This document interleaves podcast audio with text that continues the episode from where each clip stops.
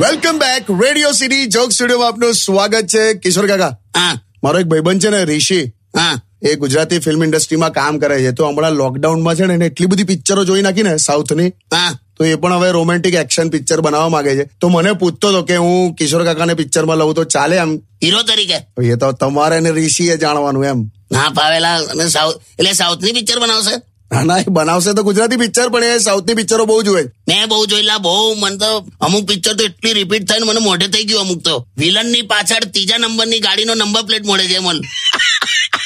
બહુ મૂકે છેલા ફિલ્મ ત્યાં મને એટલે હીરો બનાવશે હવે મને શું ખબર યાર ના ફાવેલા એક્શન બેક્શન નું તો મેં તને કીધું ને કે હું બહુ ગભરાઈ જાઉં છું પણ એ તો નાટક હોય કાકા નાલા ના ફાવે અને રોમેન્સ ને તો મારે દૂર દૂર સુધી કઈ લેવા દેવા નહીં કેમ એવું કહો છો યાર શરમ આવેલા આ તો પેલું તમારે નતું પેલું કાંટા લગા ને ભીગે હોઠ તેરે ને બાબુજી જરા ધીર આ બધા તો સંતાઈ સંતાઈ જોતો હતો હું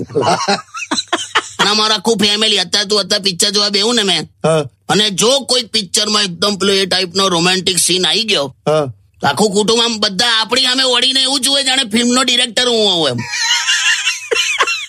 અને આ બધું તો ખોટું બતાડે આ બધું ફિલ્મમાં જે બતાડે છે ને કે પેલો આમ હસબન્ડ આમ સવારના પોરમાં આમ સૂતો હોય અને વાઈફ આમ ભીના વાળ લઈને આમ બાથરૂમમાંથી બહાર આવીને આમ પપ્પી કરે પપ્પી હા હસબન્ડ ને પપ્પી કરીને જગાડે એમ